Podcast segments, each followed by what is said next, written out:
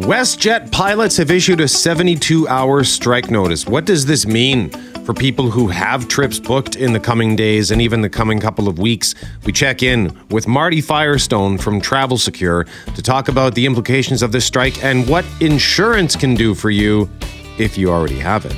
The future of Portage Place. We spoke to urbanist Brent Bellamy about the proposed deal that was unveiled just last week. He is excited. And Martha Stewart hits the cover of Sports Illustrated's swimsuit edition at 81 years old, which got us asking you, what do you hope to be doing at age 81? I'm Brett McGarry, alongside Greg Mackling and Loren McNabb. We are Mackling, McGarry, and McNabb, and this is the Tuesday, May 16th podcast for the start.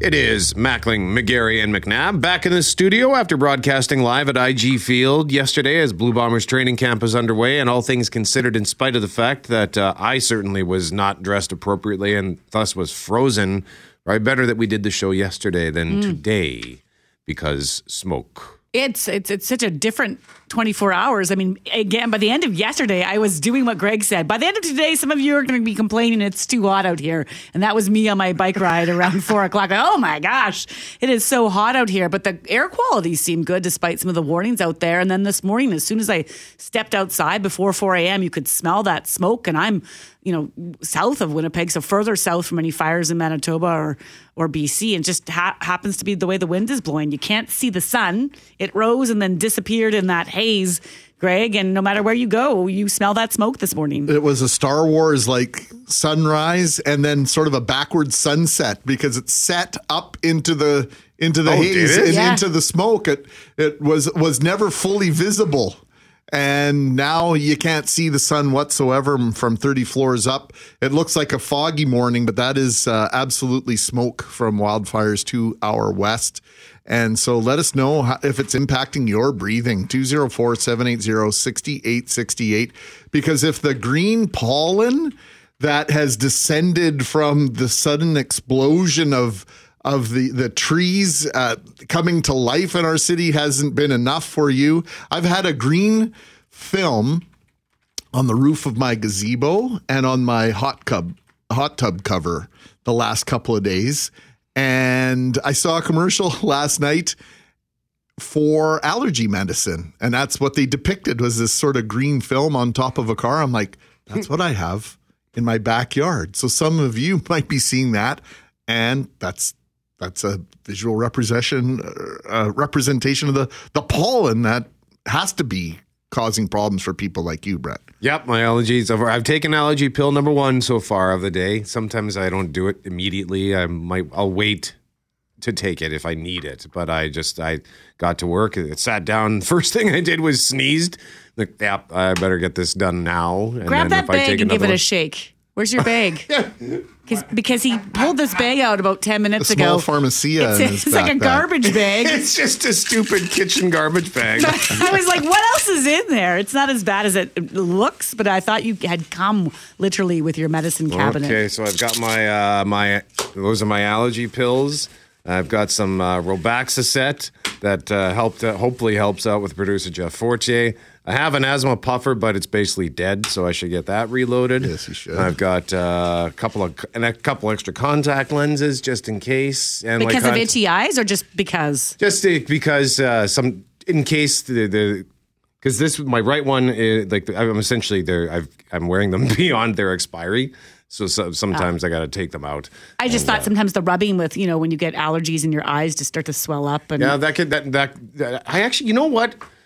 I think the contact lenses act almost as um, a shield. shield. Oh, a shield. Allergy shield. Sometimes, yeah, because I particularly I know this isn't allergies, but but um, cutting onions And doesn't bother me if I'm wearing my contacts. Oh, that's interesting. So I don't know. I'm not proclaiming contact lenses as a No, shield. I just sometimes wonder eh. But if something does get in my eye, if it gets under my contact, then it's game over. Game over, sure. And I also have uh, a leave. just in case. So- well, it's you know we had asked Environment Canada yesterday about pollen and whether they monitor for that, and that's not part of their purview. But they did have an air quality advisory out yesterday due to the wildfires.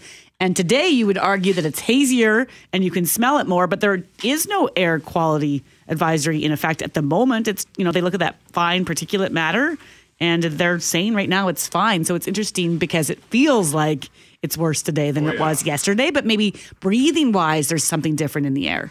I don't know. It doesn't add up to me, but we'll have to figure that out. Yeah, it doesn't for me either because uh, you could like as soon as I stepped outside, it was almost like you could taste it. Mm-hmm. Like I've the, the the back of the throat was already scratchy. So I don't know. It smelled like in my in my point of view, it was like every it was like I was uh, camping. It was like everybody was having a campfire Yeah. in my neighborhood, and that's exactly how it smelt to me. Uh, I'm fortunate; I don't have allergies.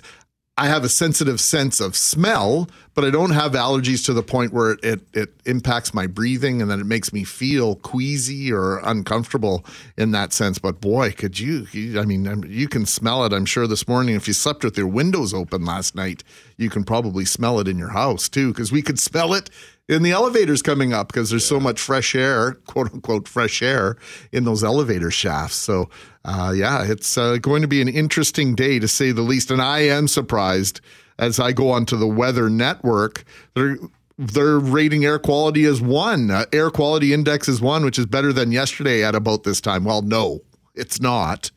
And so I'm curious as to whose responsibility it is to update these sorts of Well, things. again, there's like they're measuring different things. So there's, there's the smell you're noticing, but then they, they look at like um, nitrogen dioxide that might be in the air, the different like matter that might be floating around, and maybe that's not there despite what we're smelling. Do we have any uh, fires in Manitoba? We do have a fire. We have several fires in Manitoba, but from what I can see on the website that I looked at this morning, there's five or six of them. Most of them are considered maintained or just being watched, and then there's one out of control uh, near Pimicikamak First Nation. So that's just northwest.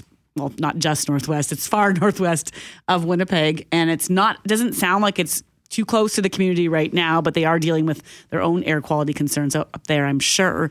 And so we'll monitor that throughout the day. And I don't know due to the wind patterns if that's what's blowing smoke down here. I, I suspect it really is the the winds shifting things from the west because overnight we also had communities in BC evacuated. You know, another 10, 20,000 people put on alert, and so there's just more fires burning. Uh, it feels like everywhere right now. Yeah, it was at Fort St. John, just across the Alberta British Columbia border, just uh, just to the northwest of uh, Grande Prairie in Alberta.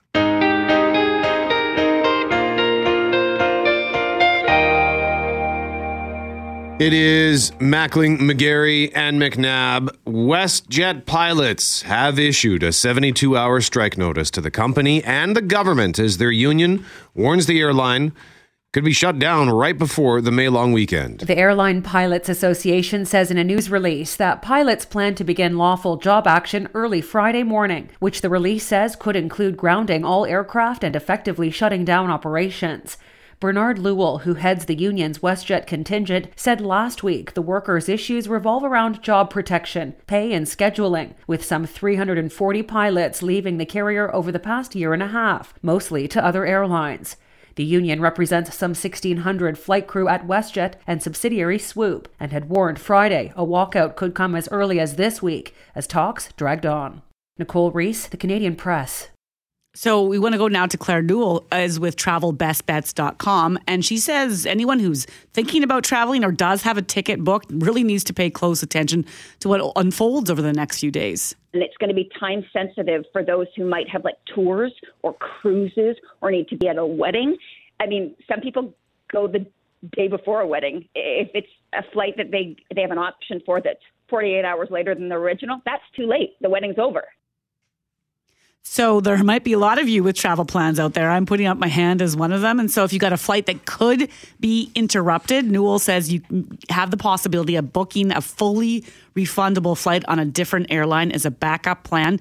But we're going to speak with a hope to speak with a travel and insurance expert later in the show, Greg, because I really would want to know that's a guarantee for me if I'm making that backup plan without having to fight to get my money returned. And then just sort of the stress that puts on people. I get that they're they're looking at wages, they're talking about scheduling. There's been a lack of pilots out there, a whole sort of flux in the industry. But if you're planning to get away this weekend, you are pins and needles is not what you're on. You are stressed. You are stressed. Uh, could be a whole lot of driving going on. I know some folks that have sporting event.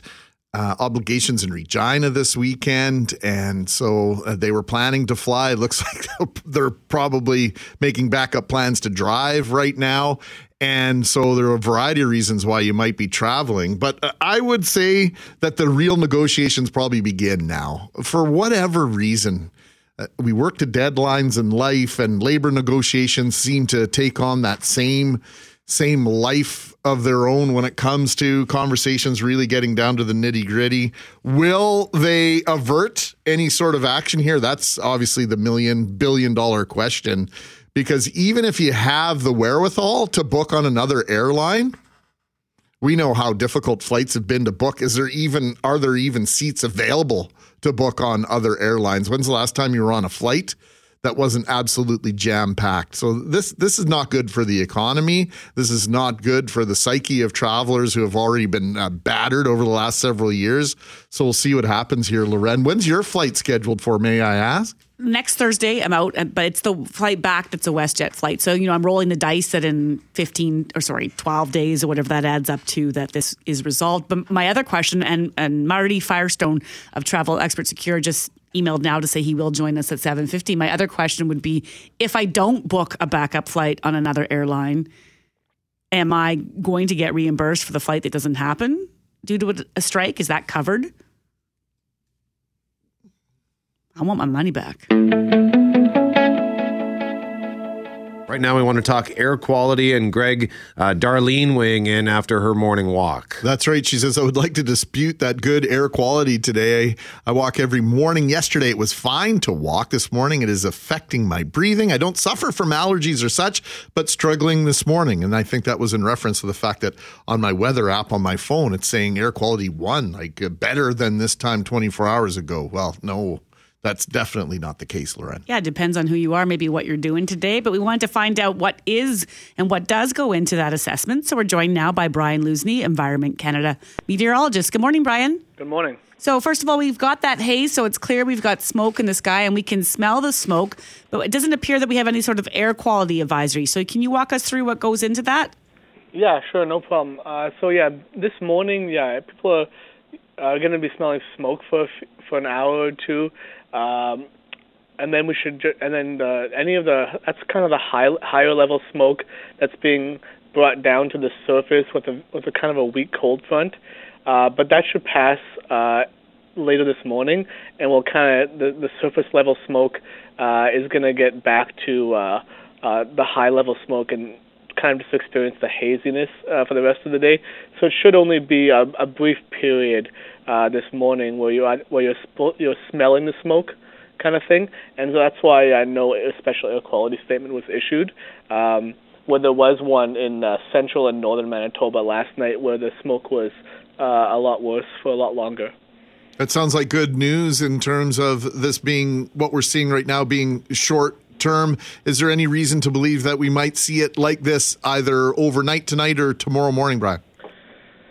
Um, you mean like this, as in uh, as, as we're in, seeing at the moment? Yes. Uh, yeah. So basically, what we're seeing now uh, should move into kind of western Manitoba uh, later today, uh, but the there is a stronger cold front coming uh, through Saskatchewan uh, tonight and into tomorrow, and so there's a chance that tomorrow afternoon uh, a lot, uh, a, a large area in western Manitoba and possibly reaching Winnipeg could see uh, smoky conditions again, where you can actually smell it, uh, and with that uh, still might be. Uh, it's still determined whether we're going to have a special quality statement out yet, but uh, that's about uh, you know 30 hours away from now. Yeah. So, Brian, I'm curious then, is does the time that that smoke might linger weigh into whether or not you put that advisory out? I mean, you're suggesting this morning that that smoke will dissipate and move up higher. And so, therefore, is it because it will only be around for a short time that we don't put out an air quality statement? Yeah, it's a combination of two things, but that's one of the factors where we, if it's if it's expected for uh, two hours or less, uh, and it's not significantly uh, causing, you know, hazard uh, to our health, uh, then I've issued a, the, the forecast to put local smoke becoming hazy later this morning. But if it were expected to stick around longer, or if the smoke were to be as bad as it is in, say, northern northern Alberta, uh, even for a short time, that then we would definitely issue the special air quality statement. So it's kind of a combination of two factors. And the forecast for tomorrow is calling for wind out of the south 30 to 50 to start, and then uh, switching to the north uh, 30 kilometers an hour in the afternoon. So, but will that, that gustier south wind uh, push any of this smoke and haze out? Uh, yeah, I mean, like I said, uh, kind of after this morning, uh, as the winds push east into western Manitoba and then out of the south, we shouldn't be seeing any more ground level smoke affecting our, our air quality, uh, not until Wednesday afternoon when the north winds kick back in. Brian Lusney with Environment Canada joining us live. Thank you very much for this, Brian. We appreciate it, sir. No problem. Have a good day. Okay. Well, that's terrific. Terrific explanation. Yeah, yeah, that's interesting to to to think to think that it could come in so strong in the morning, and then later this morning could be sort of back to what we were dealing with yesterday, which was it was hazy, but it wasn't bothering anybody. In, in some ways, it sounds like a blizzard warning, right? Like there's all these factors they weigh in with the temperature, the speed, duration. how much snow is going to come, but duration is a big part of it, and so that's clearly the case for the air quality. But I would say to anyone who is venturing out on a morning walk this morning, you do need to be aware that if you're someone who has breathing issues, you might notice that smoke, as Darlene said, and she found it a bit harder on her in the meantime at 641 do we have time? You want to do this Tim Hortons situation? Okay, because this was a story that uh, uh, is gaining a lot of attention, and it has to do with a brazen theft at a Winnipeg donut shop over the weekend, and it shocked onlookers who weren't quite used to seeing something like this in their neighborhood. Greg. It shocked me to see the video uh, supplied to Global News. This video shows a woman stealing a donation box from the store counter right in front of customers and employees. Global's Rosanna Hempel tells us what happened and what one advocate hopes we all keep in mind. In a matter of seconds, a donation box that helps send underserved youth to camp was stolen from a busy Tim Hortons in the middle of the afternoon Sunday. People in the, sh- the shop, I mean, they were, it was pretty disturbing, to say the least. Global News isn't identifying the man who supplied us with this footage due to safety concerns. The video shows a woman prying and yanking on the container before making off with it through the front doors. The witness says he was shocked to see something so brazen in a neighborhood he thought was safe. This is something you don't really experience in this this area. So people were incredulous to say the least. The entire store kind of went quiet for a second when people realized what was happening nobody really wants to get involved because there might be repercussions.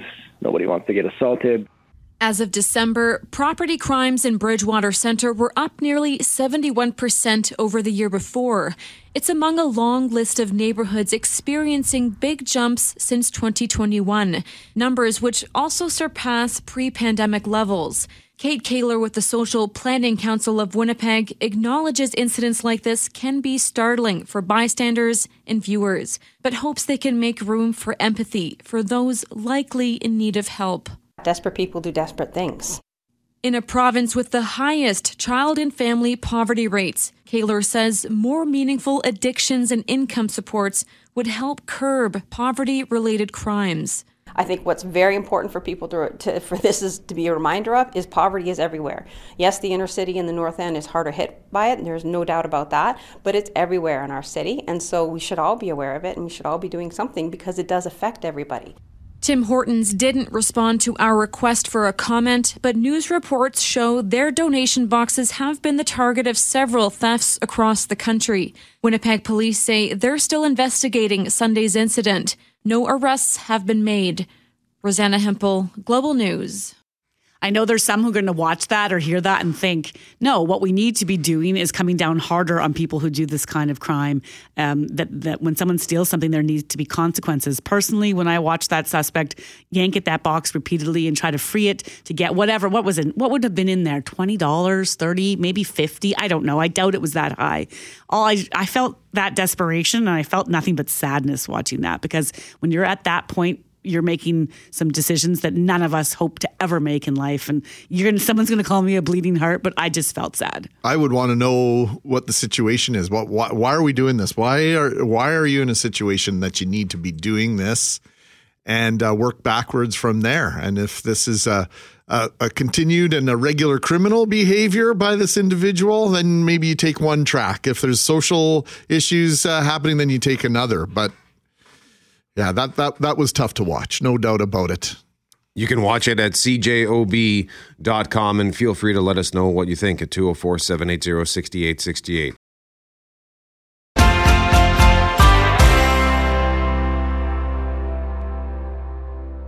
It is Mackling, McGarry, and McNabb. One of the top stories at globalnews.ca today is Martha Stewart, 81, becomes oldest Sports Illustrated swimsuit cover model ever. So that's going to inspire what we are about to discuss, Greg. I'm actually surprised that there is a Sports Illustrated swimsuit edition any longer. Not, hey, I, I've got stacks of that magazine from over the years, and that was the highlight always. Uh, aren't they advertising the suits like if i want to buy a new suit no isn't it all about the bathing suit I- just showing me different suits to I- buy Sure. how to stay fit no Yes, that's what it's Oh, all I about. What it's what always been was. about, Right, Loren. okay. Suits for sale, suit sale. Yeah, I don't I don't think so. But I was uh, heartened when I saw this uh, headline, when I saw this story, and when I saw this picture of Martha Stewart. Like, good for you, Martha. I mean, if you go back to the uh, financial crisis in 2008, I think she was the only person that went to jail. And all those people that were corrupt and and and working behind the scenes to mess up our financial system, Martha Stewart was the one person that needed to go to prison. Her association with Snoop Dogg is fantastic, and I think all the things she's done ever since has just made her an absolute icon. She was an icon before she went to prison. Now she's next level, And and, I think this is next level still. There's so many people waiting and oh, it's airbrushed or it's been touched up. I went and watched the video that was taken.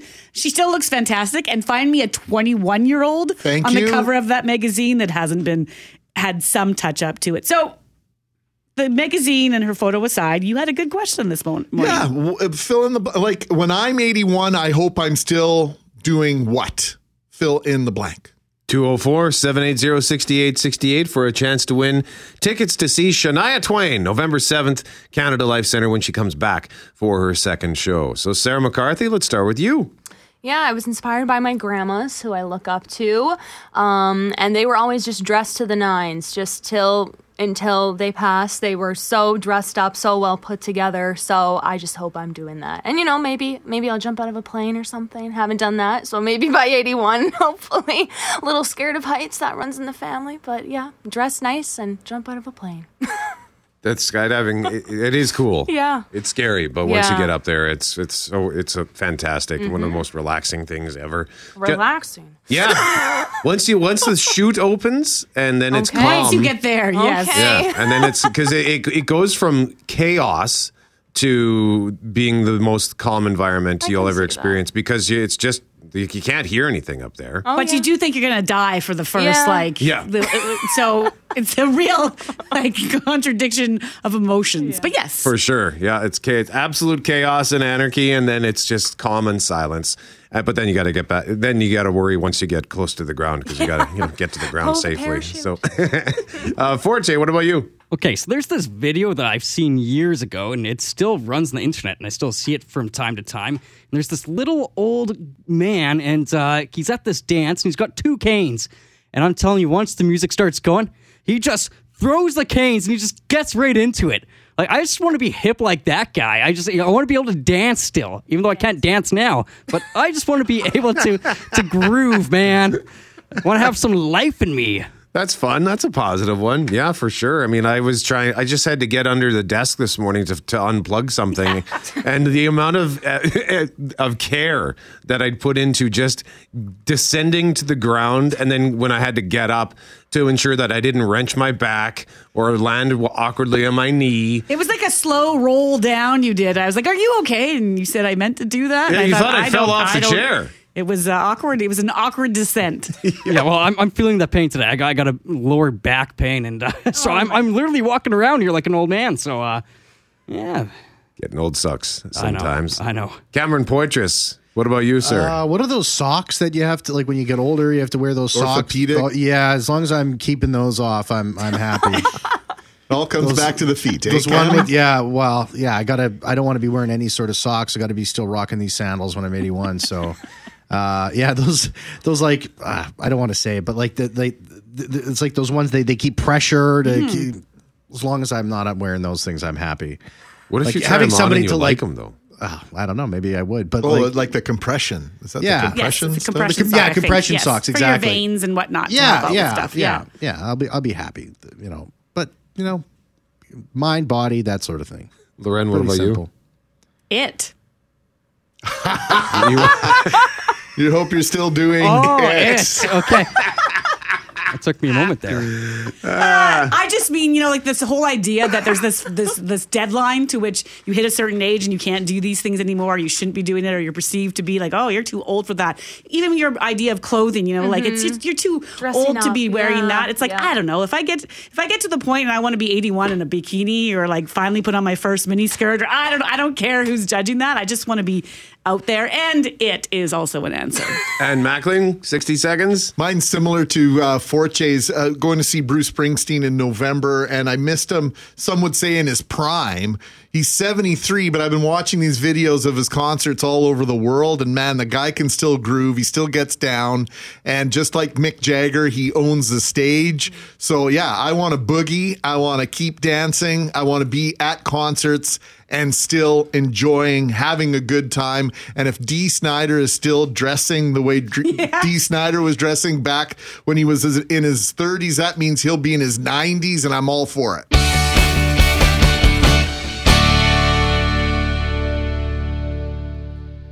And if you were asked to list the things that might lead to dementia, heart disease, stroke, what would be on it for you? So you might talk about exercise or diet or alcohol or smoking, but uh, we're learning now that loneliness really needs to be added to that list. Researchers have been looking into this link between loneliness and mental health for years now. Talking about the fact that it can actually change what's going on in your brain, the way it connects, the way we think, and Greg, the way we interact with each, with each other, which is why our next guest is putting out a survey to try to figure out what's going on, particularly with seniors. So let's talk about said survey. Dr. David Conn is the co chair of the Canadian Coalition for Seniors Mental Health. Uh, Dr. Conn, thank you for joining us this morning. Yes, good morning. So this is something that's been on, on the radar, as as Loren mentioned in the preamble. There, this has been on the radar radar for a while. It has the data been formalized? Is that what you're trying to do here? Well, no, there's already a strong uh, uh, association or link between social isolation and loneliness and all sorts of health outcomes. So it doesn't really matter which health outcome you look at, whether it's uh, cardiac disease or cancer or stroke, there's a higher risk uh, if if you're socially isolated and or lonely, even a high, quite a significantly higher risk of death actually in the long run. So. Um, so we're all of a sudden saying, hey, this is a healthcare issue. This is not just a social issue, a social issue plus a healthcare issue, and we have to pay attention to it. And uh, what the Canadian Coalition for Seniors Mental Health is doing is actually we're creating guidelines for healthcare providers and social service providers on how to actually approach this issue and help our patients and our clients. And uh, and as part of that, we're doing a survey, a survey of older adults, so we can understand their perspective uh, on social isolation and loneliness, and you know what what could actually help them, and and do they actually think that healthcare providers can assist? You know, because some may think, oh, that's not a healthcare issue. Yeah, they might be used to going to the doctor and saying I have chest issues, chest pains, or you know numbness, or all the rest. They might not be talking about their loneliness. So, what sort of questions are you asking in that survey, Dr. Conn? Well, we're asking them uh, exactly those kind of questions. We are asking them, of course, if they see this as a significant problem in their lives. And I think we've all actually become uh, much more aware of this during the pandemic, where we, most of us actually felt some social isolation or loneliness, I think. And, and, uh, so yeah, we're asking them for their their perspective on it. You know, whether they think that it's affecting their health, we're asking them if they think that um, they'd be willing to talk to healthcare or social service providers about this issue, and if they think that you know there could be help at hand by by doing that. It's quite a simple survey, and would uh, would be, be great if some of your viewers would be uh, willing to take the uh, short online survey. Well, in a, in a moment, we'll get you to tell us how we can do that. Curious to know why the focus just on seniors, uh, because, uh, for example, you you referred to the pandemic, and in the yeah. the height of the pandemic, you know, I'm a single guy, live alone, don't even have a pet, uh, so there were times where I was uh, alone in my apartment, and I, I, often think about did, did that have any sort of effect or what sort of changes might, might that have made in my brain? Because there'd be days where I'd wonder, like, what am I thinking about here? So why the focus just on senior, seniors? Well, primarily because I'm a geriatric psychiatrist and you know I work for this coalition for older adults. But uh, I, I absolutely agree with you. This is uh, an issue that affects people of all ages and um, can potentially affect health of, of, of, people of all ages. So it's uh, you know seniors have some extra vulnerabilities because of things like um, medical medical issues and hearing loss, things like that that can actually really impact your ability to interact with other people. But but you're absolutely right. This is an issue for for people of all ages to take notice of and you know, if you find yourself becoming more withdrawn or socially isolated, it's it's a good idea to actually think about how to correct that. Can you can you actually become a, a, sort of addicted to that and that even if you've been that outgoing person all your life, you've been involved in activities. I don't have to list all the things that might have mm. made you feel good about life, but can you fall into a rut, a pattern that that takes you down th- this dark path, Dr. Conn?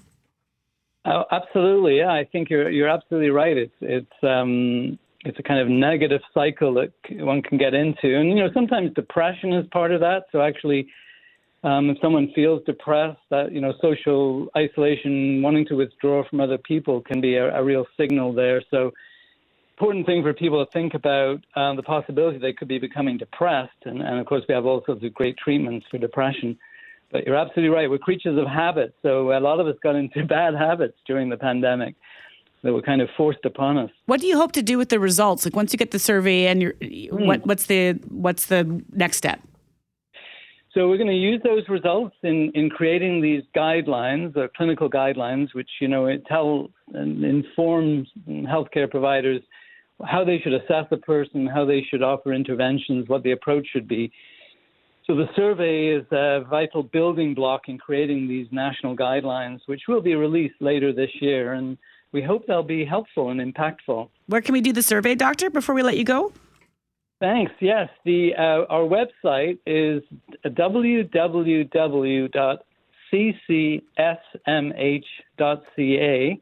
and the survey will be up this week on that site. Dr. David Conn, co chair of the Canadian Coalition for Seniors Mental Health. Thank you very much. We appreciate the time. Thank you so much. Thank you.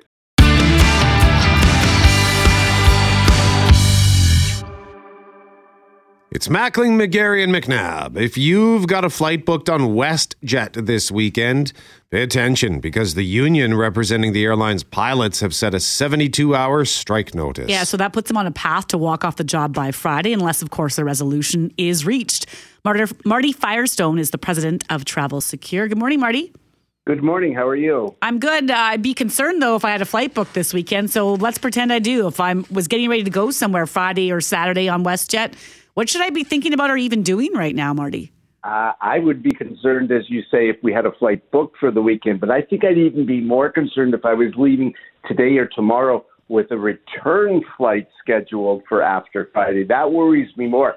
If you're here in Canada, hey, look elsewhere for potential flights that you can get out and go and a return with that same airline. The ones who are going to worry are the ones who are leaving today and are coming back on Sunday, and there will be no WestJet flight to get in on Sunday. What are they going to do, and what are they going to be compensated for if they have to stay longer? Well, let's talk about that. First of all, uh, the options in Canada are very limited compared to, say, the United States. So, what advice do you have for folks who are in that exact situation that you just outlined?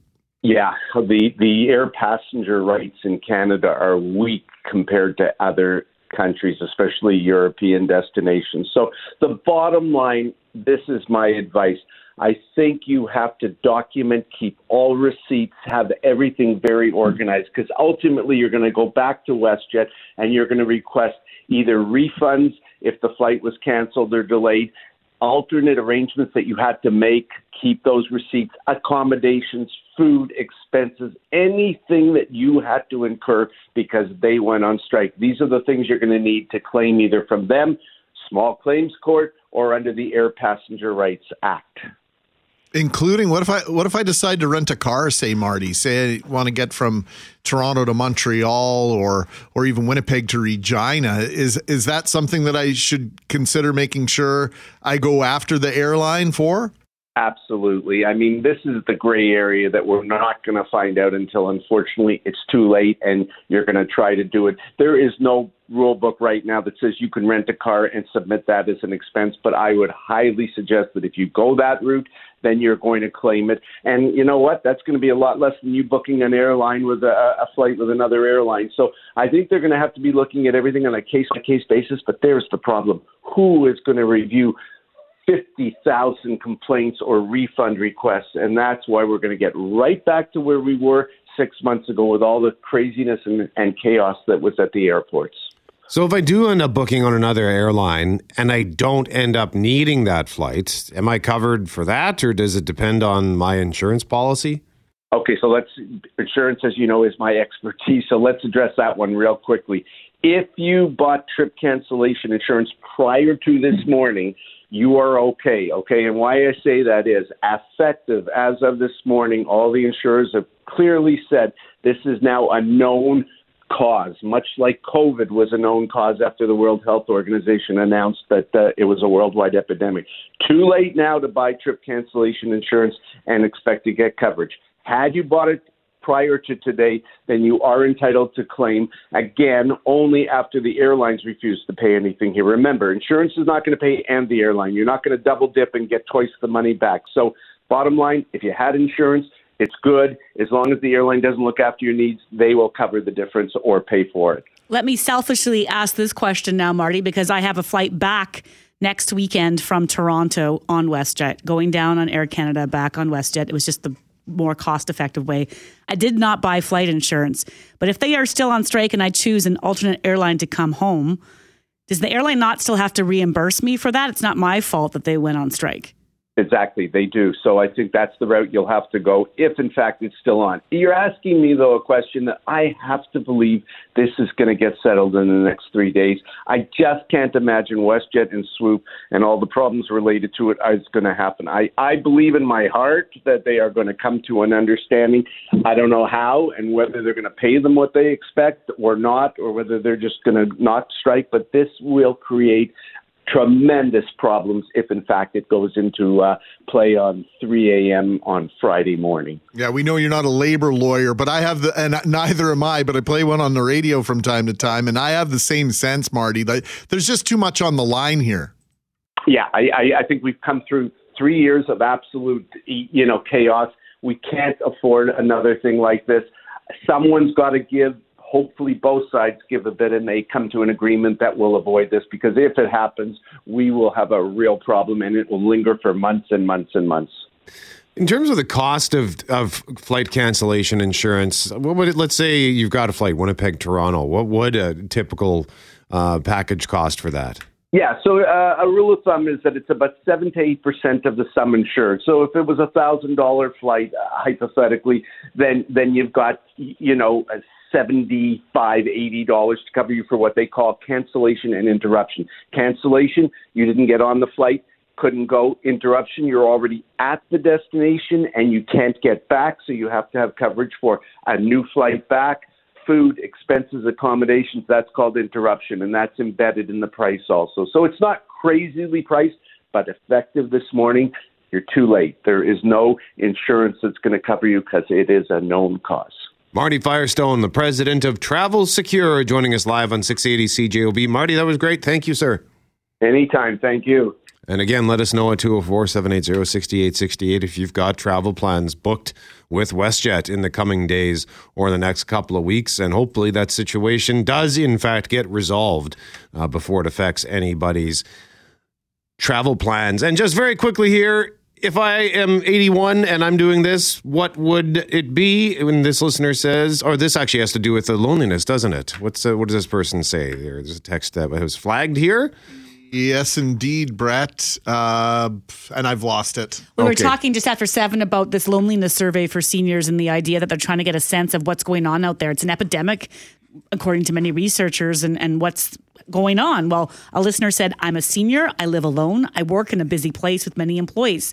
The only time I ever feel alone is on breaks and lunch where every single person stares at their phones.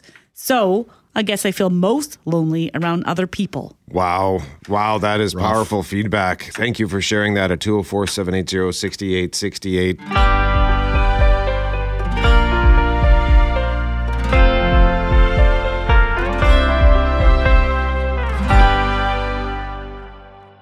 It is Mackling, McGarry, and McNabb. We first say hello and happy belated birthday to listener Donna Devons, who is celebrating, just celebrated her 60th in Verona, Italy yesterday. And she sent us a picture.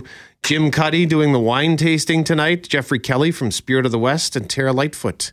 All, all standing beside her in this picture. in Verona, Italy. Yeah. And she's taken a moment to text us because she's away on this incredible trip and still has time. She's grateful, she says, to be able to hang out with us in the morning, even though she's on holidays. I guess it's the afternoon for her. Donna, thank you very much for that, and happy it's belated wine birthday. tasting time. I think I would get. Oh, if I yeah, was that's in, right. What You're in time would Italy, that's 24/7. Three p.m., four p.m. Yeah. Yeah, sounds good enough to me.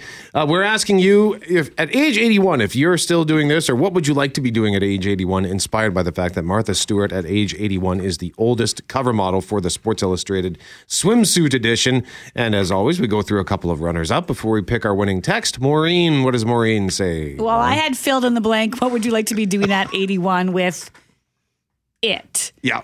Maureen replied, I'm with Loren. Yes, yes, yes. Also, I hope by 81, I'm at my ideal weight and not constantly worrying about what I'm eating. LOL. Yes, lifelong battle that question. Shannon actually had a similar note earlier saying, At this age, I hope that with all of the aches and pains and whines every time you move, that we can still hear the music and still be able to do the wild thing the wild thing, without Shannon. ending up in the ER in traction. Atta girl. Atta girl.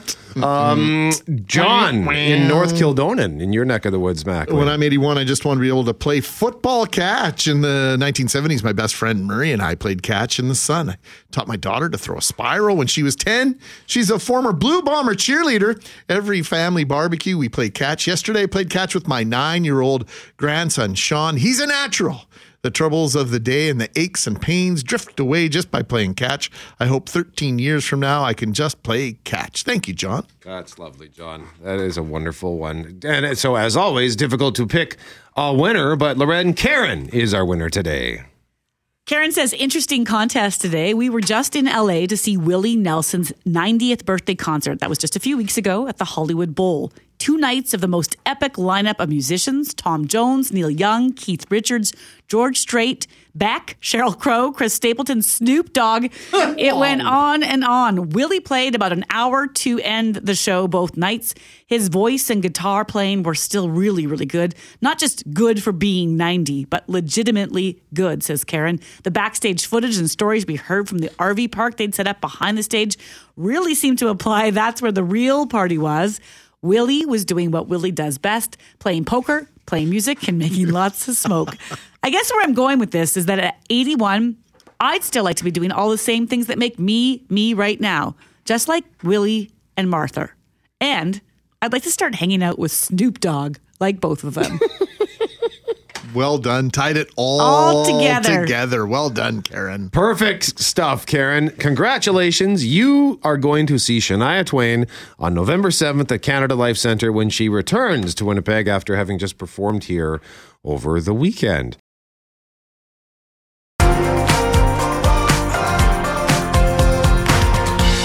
It is Mackling, McGarry, and McNabb. Hal Anderson joins us in our next segment to tell us what's coming up on Connecting Winnipeg from 10 until 12. But right now, after years of debate over the beleaguered downtown Winnipeg Mall's future, Portage Place got a massive shot in the arm Friday with a joint announcement from the province, Shared Health, and True North Real Estate Development. The ambitious, multifaceted plans for the property include a complete overhaul into a three part campus featuring a healthcare hub, affordable housing, a grocery store, green space, and arts and culture services.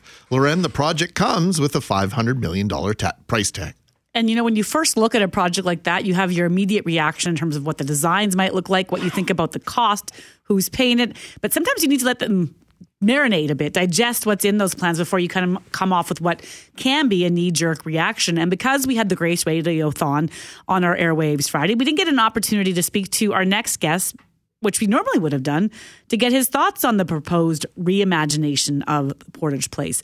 Brent Bellamy is a senior design architect for Number 10 Architectural Group and joins us now. Good morning, Brent. Good morning. Thanks So- for having me. Well, thanks for taking the time. I'm curious, when you first saw the plans and then heard more of the details, did any of your viewpoint change? Like, what was your reaction from the beginning to now?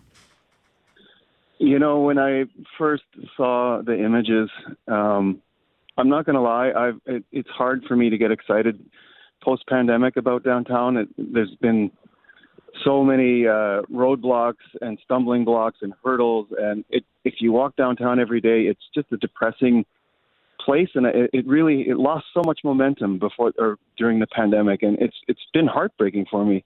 But when I opened those images and I read what was happening, I was excited for the first time in a long time about what downtown could be, and I really was thankful that a local developer has taken it on because you can see the difference between this and the previous proposal from a Toronto developer. They really seem to understand what Winnipeg needs, what downtown Winnipeg is all about, the sort of the, the intricacies of our downtown compared to a, a downtown like Toronto, and they're really addressing some of those issues. And and the more I think about it, and I had you know debates on Twitter and online, and and I got more and more excited as I defended my position for of being really excited. And and and the more I think about it, the, the better I think it is. And I'm really glad that that somebody is taking it on and and that it's a local solution because it really comes across as a local solution, and I'm really excited about that.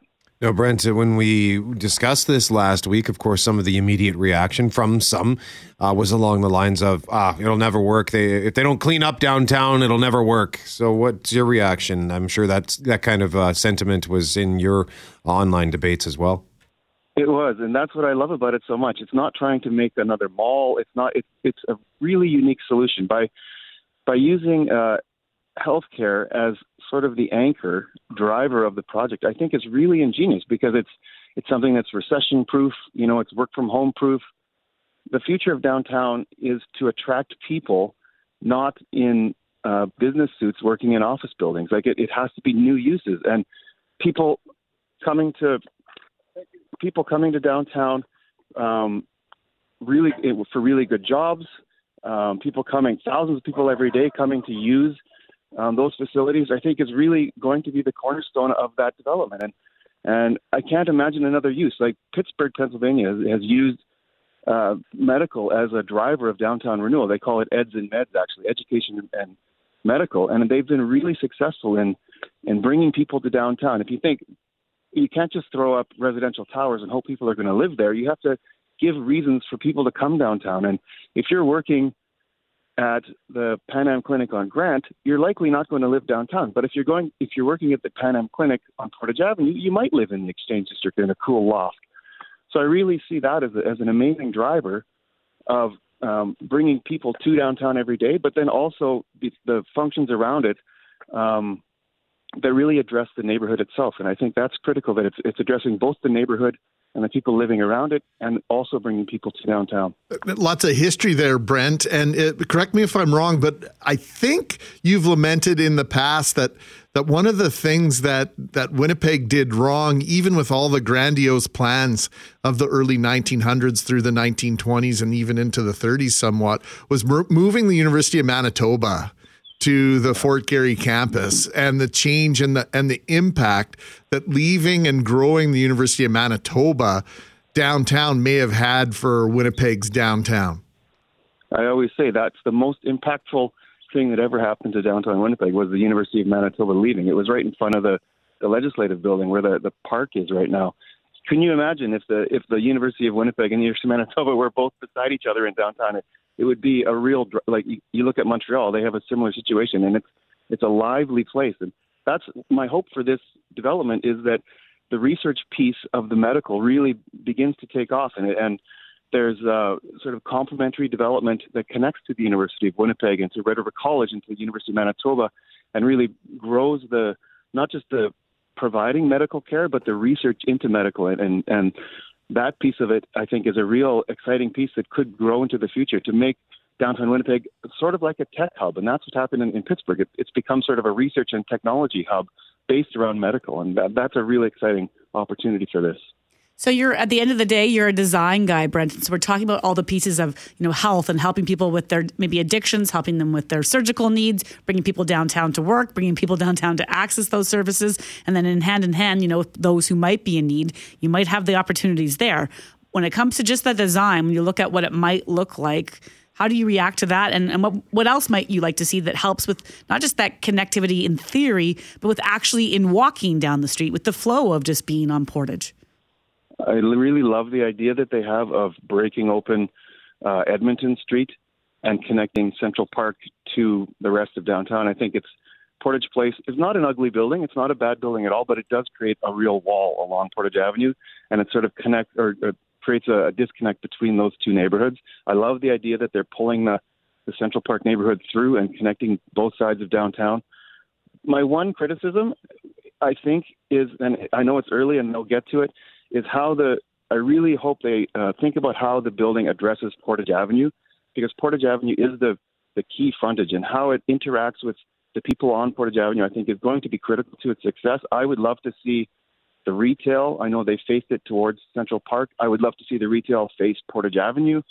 Um, maybe the the food court that they have, the food services, is sort of buried in the middle of the building. I would love to see that maybe uh, expressed on the street instead of being internal like a, a shopping mall, but you know, really paying really close attention to Portage Avenue because I think that's going to be what defines the success of the design of the building. If it really interacts, that's the problem with Portage, with the Portage Place today. It doesn't really interact with the street in the way it should.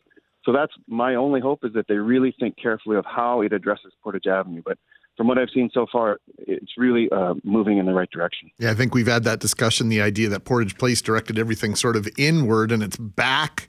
Uh, much as we did to our rivers for so long, Brent, uh, the back of the building was facing Portage Avenue, and that that obviously uh, led to some of the issues we've seen today. But overall, I would say this just indicates that that finally, look, the idea of the shopping mall in downtown anywhere is something that's been tried and, and proven more or less unsuccessful. Not everywhere, but a lot of places, it just simply didn't work as an urban uh, revitalization project. And how can you argue against it when the very face of Portage uh, Portage Avenue at Polo Park is going to change dramatically over the next five, six, seven years as Polo Polo Park itself, the first wasn't it the first shopping center in Western Canada is going to reinvent yeah. itself?